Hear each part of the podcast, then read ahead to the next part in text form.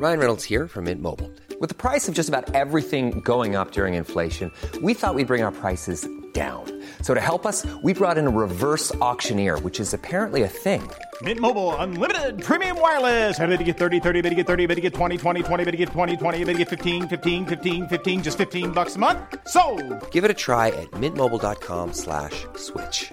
$45 upfront for three months plus taxes and fees. Promo for new customers for limited time. Unlimited more than 40 gigabytes per month. Slows. Full terms at mintmobile.com.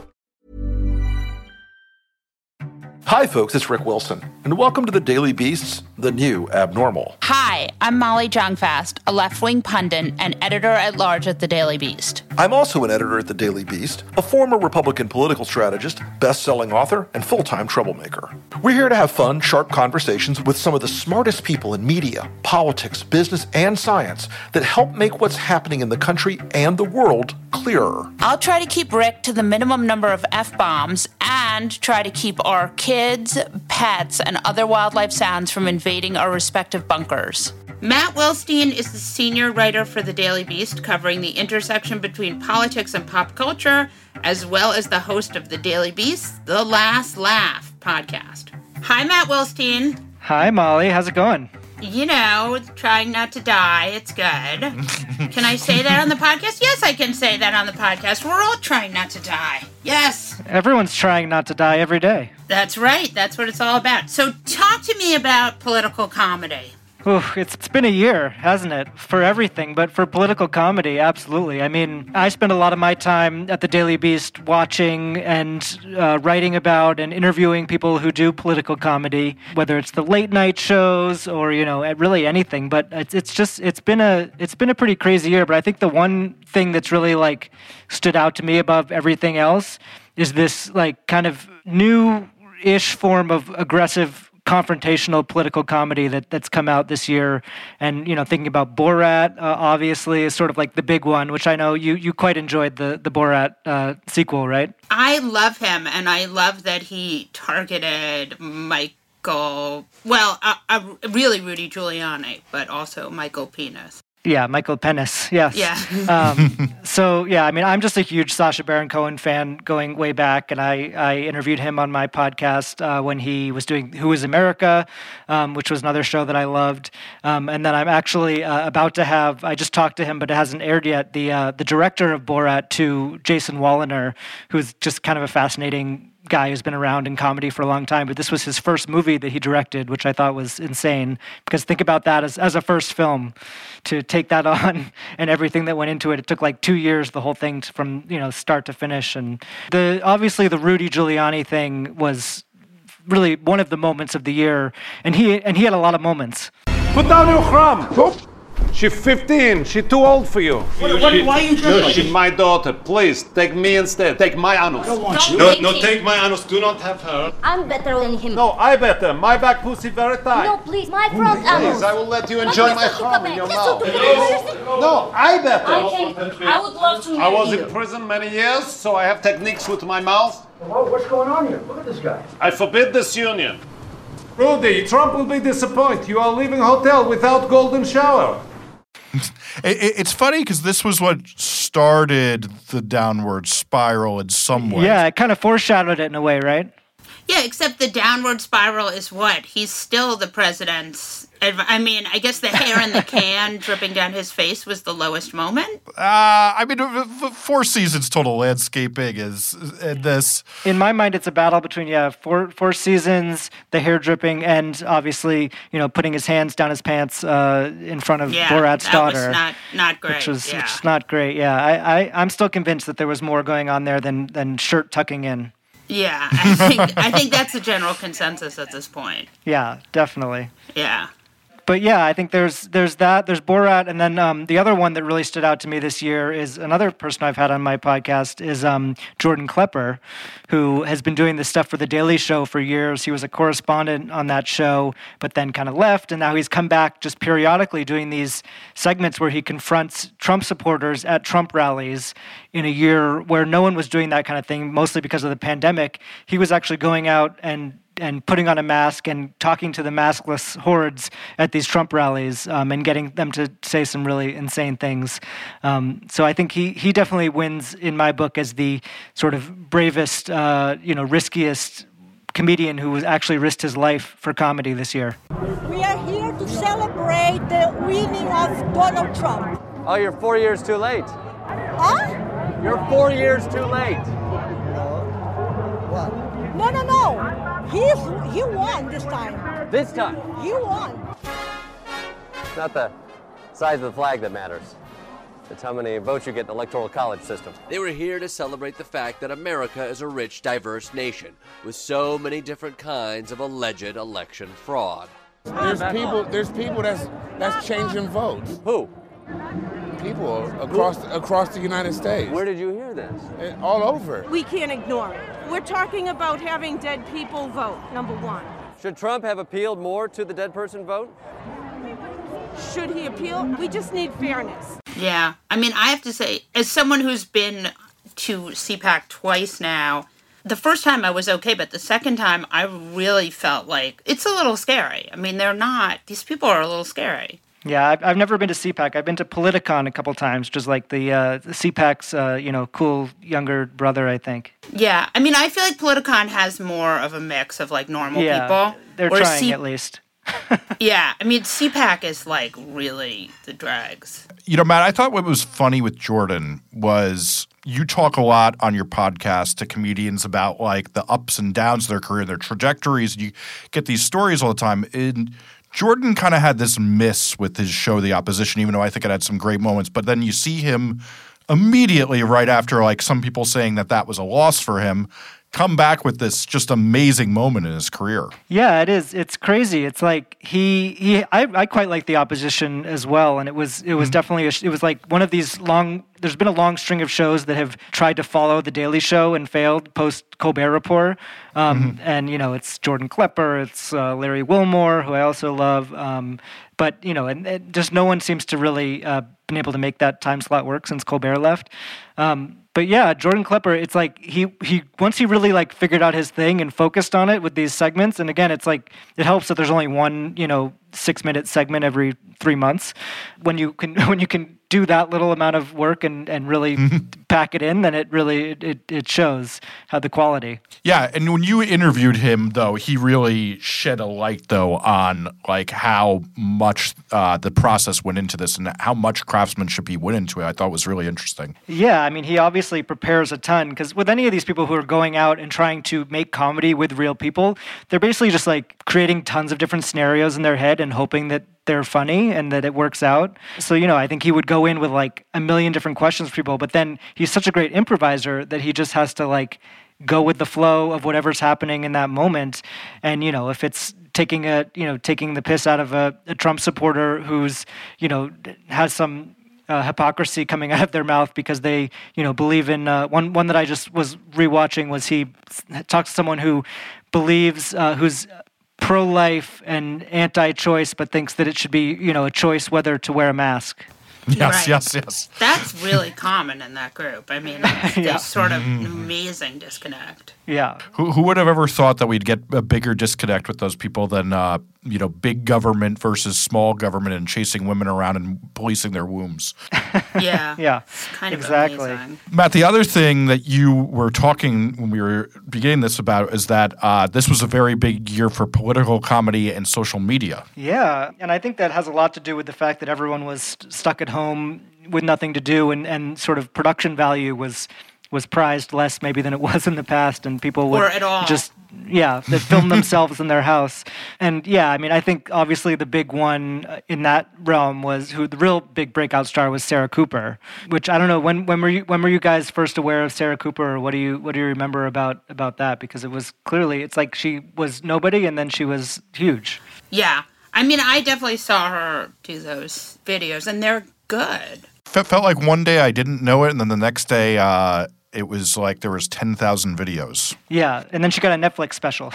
How do you keep doing that? yeah, I mean that's a big question. Is how how does she pivot from from doing lip syncing Trump uh, is, I think, will be a, a hard thing for her career. Because I don't know if you guys saw the the Netflix special, but it was like a lot of Trump, but a lot of kind of experimenting with other stuff too. And I would say some of it worked better than others.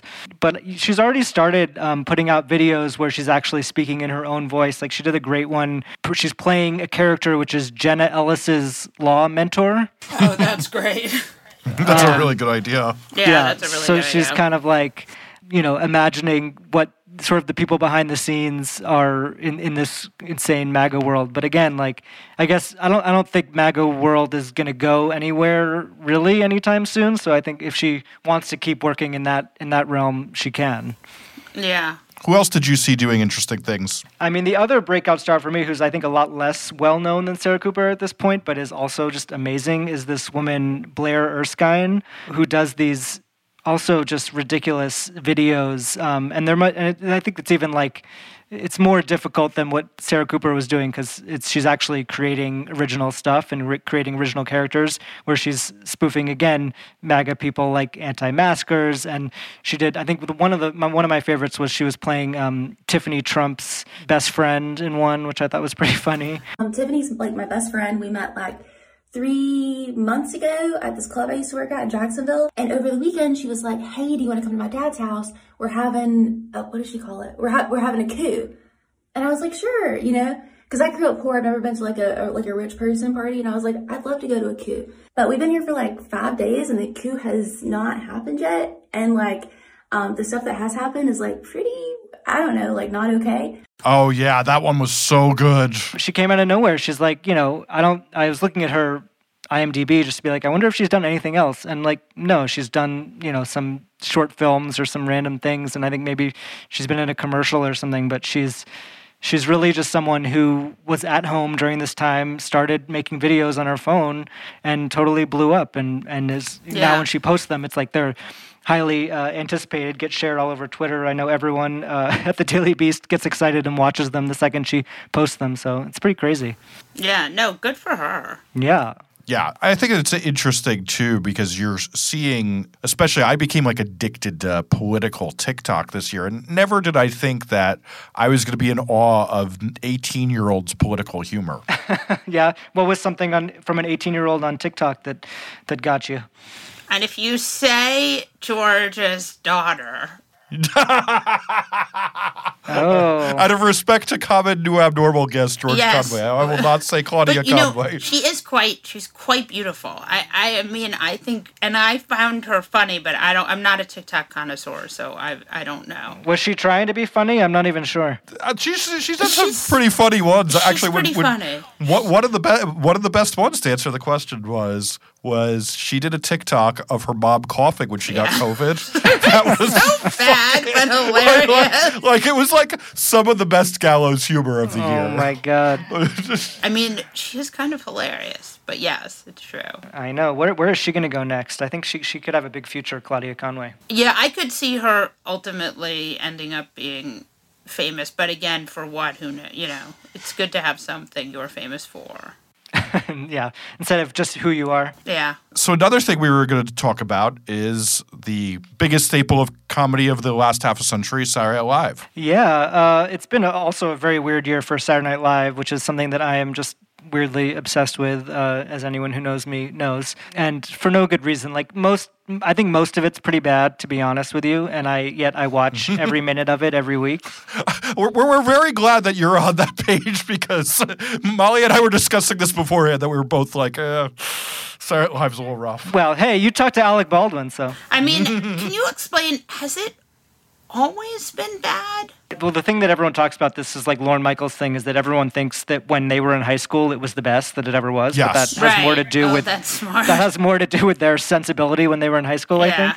Yeah. Just like people's favorite records. It's all it's always the record that you've really felt at 19 years old. Yeah, and that's like it's totally true. It's like for me, I'm like, yeah, when it was Mike Myers and Dana Carvey and Chris Farley, it was the best. Like that's that's just when it was the best. Yeah.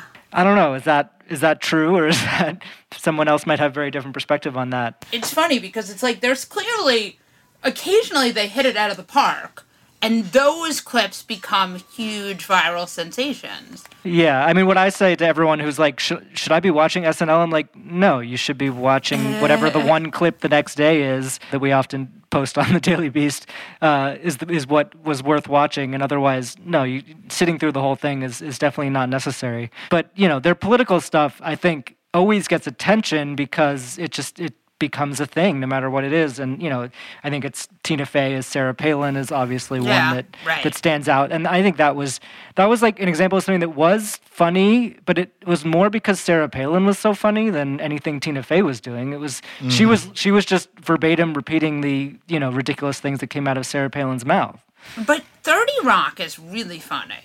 yeah and third but that's you know she was that was she was writing it and she was like yeah, but that was born of SNL. Yeah, yeah, and it's sort of the the SNL behind the scenes uh, in her you know exaggerated way. And I think that's also one of the things of what SNL stays relevant through is that the things SNL spurs are truly, truly some of the most amazing stuff we've ever had in comedy, whether it's the really popular stuff on to just the obscure stuff. Like you had Robert Smigel on, and TV Funhouse is my favorite thing ever. And I think Triumph did some of the best political comedy of the past few years as well. Oh yeah, Yeah, yeah, yeah, he definitely has. yeah, he's great. It definitely is a thing that they they do come up with some brilliant stuff, which is why it's still known as such a big thing. Don't you agree?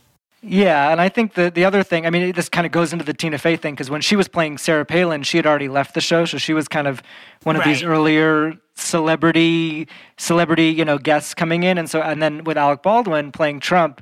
He basically became a member of the cast over the last four years, which is something he probably never thought he would do. And then they've just kind of kept trying it again and again. Like, you know, Ben Stiller, who we talked to back in the day, was um, Michael Cohen, and that was really funny. And like Robert Yeah, De that was Niro was was uh, Robert Mueller, and then I think they the, they they jumped the shark a little bit this year when they brought in Jim Carrey as Joe Biden, which to me just really didn't work at all. As great as Jim Carrey is, I just didn't I just didn't see it in, in his impression that that it was really Yeah, he was terrible. like it, it just it wasn't funny. It didn't capture what was funny about Joe Biden, if there is mm-hmm. something funny about him, which I don't know. Well,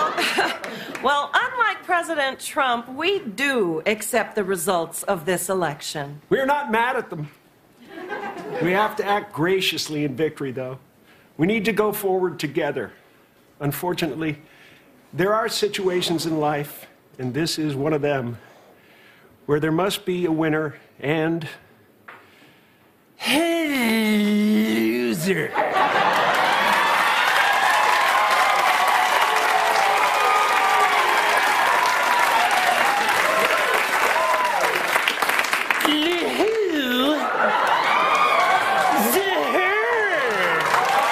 Are they keeping him on? So no, they this uh, this past week they officially replaced him. First, Jim Carrey did this like very kind of um, tweet that got a lot of attention that I thought was like strangely sincere, where he was like, "I'm stepping aside as Joe Biden. Like I've done my service, and, and now's the time for me to leave." So luckily, I think he saw the writing on the wall and and also didn't want to be Alec Baldwin for the next four years, going to SNL all the time. Like I think he he has better things to do. Yeah, but Alec Baldwin as Trump is really good. Yeah, he's, he is he is good, and he He's more Trump than Trump at this point. Yeah, I think, and and it was a larger than life impression, which is what you need sometimes, and especially with someone like Trump. You know, I think having a, a big celebrity, you know, made sense in that way. With Joe Biden, I just I think they they tried it with Jim Carrey and it didn't work, but they, now they have um, one of their actual cast members, uh, Alex Moffat, who you might know Molly as the SNL's uh, Eric Trump, um, who's, who's quite quite oh funny. yeah, yeah, yeah. I don't know if you, you've seen those uh, those the thing they do with Don Jr. and Eric. I think is actually very funny, and they often do it on Weekend Update. Yeah. where they'll they'll come on and Alex Moffat plays Eric as this like as you know the dumbest Trump son, and is basically Yeah. just looking looking over to Don Jr. and mimicking all of his movements. If you watch him and just like anyway, it's very funny. But he he he premiered his Biden, and it's not like it was the funniest thing ever, but it was it was like a pretty accurate impression, and I think it's great that they have someone from the cast doing it and there to do it because they just they they haven't had that you know for the last four years in these big roles, and they are they already have Maya Rudolph in as Kamala, and she's great, Yeah. but also someone who's you know not from the cast. So one, she can't be there all the time, and two, it, it does kind of take away the you know opportunities from these people who are you know supposedly the main cast members on the show. Yeah, I mean, I guess, but the goal here is to make the show really funny, and and well, it is. I mean, being on SNL is a huge opportunity, and if you don't get you know out there, I don't know. I don't have so much, but I guess. I mean, I guess you're. I guess that's a point. Yeah, I mean, I think, and some they've had some really good cast members on this season too, doing political stuff, like you know Kate McKinnon, who does Yeah, everything amazingly. Um, but she really took off as Rudy this year because she had a lot to do as Rudy. And then you know they've had they've had some other great people like uh, Cecily Strong um, plays Yeah, a lot of. great. She she did Melania, who I feel like she hasn't done Melania in ever um, in a really long time. Um, but I feel like she got one upped by uh, Laura Benanti, who does Melania on Colbert Show and is unbelievable. And it's like I th- kind of think she she's done it to a degree that no one else can quite can quite get there. It's so funny because Melania herself is so, you know, is basically just a parody.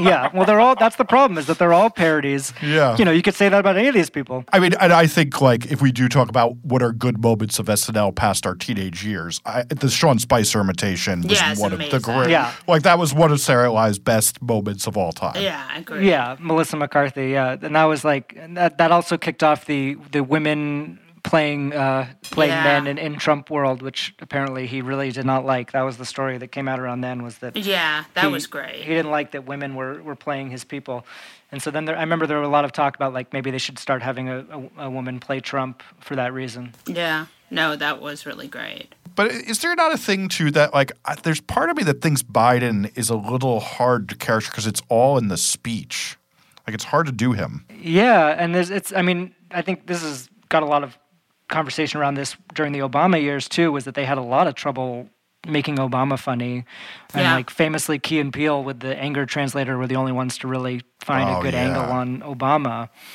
But yeah, Biden is Biden is not. Uh, I, I think it's it's it's tough. It's it's going to be hard. You could if you sort of were committed to it. The problem with Trump is Trump is so awful that you really do hate him, which Yeah. adds an element. You know, no one is ever going to say like, you know, don't be too mean. You know, it's harder Yeah. when you're the guy who's like kind of saved democracy for now. I also think there's like that thing where there was they may have been a little careful leading up to the election because of the mm. stakes, Right, and that for once sure. once Biden is president, and and now, I mean, there's a little bit more freedom to be harsh because you know he's he already beat Trump. Yeah. Yeah. I, in fact, now that you say that, it's funny because, like, I think the only good Joe Biden impression I heard was when episode one did that episode where it was three Joe Bidens talking to each other.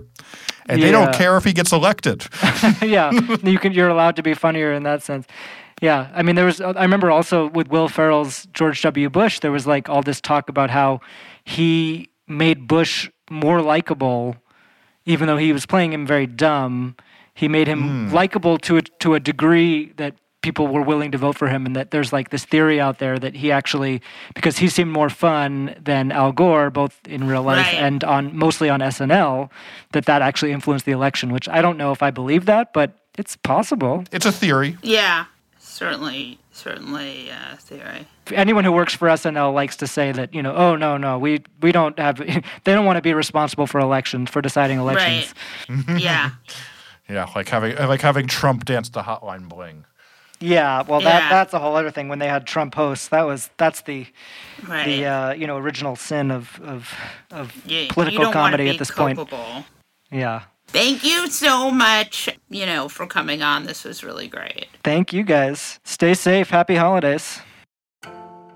On that note, we'll wrap up this episode of The New Abnormal from the Daily Beast. In future episodes, we'll be talking with smart folks from the Daily Beast and beyond from media, culture, politics, and science who will help us understand what's happening to our country and the world. We hope you'll subscribe to us on your favorite podcast app and share the show on social media. We're just getting started and don't want you to miss an episode. If you'd like to follow us on Twitter, I'm Molly Jong-Fast and he's the Rick Wilson. Thanks so much for listening, and we'll see you again on the next episode.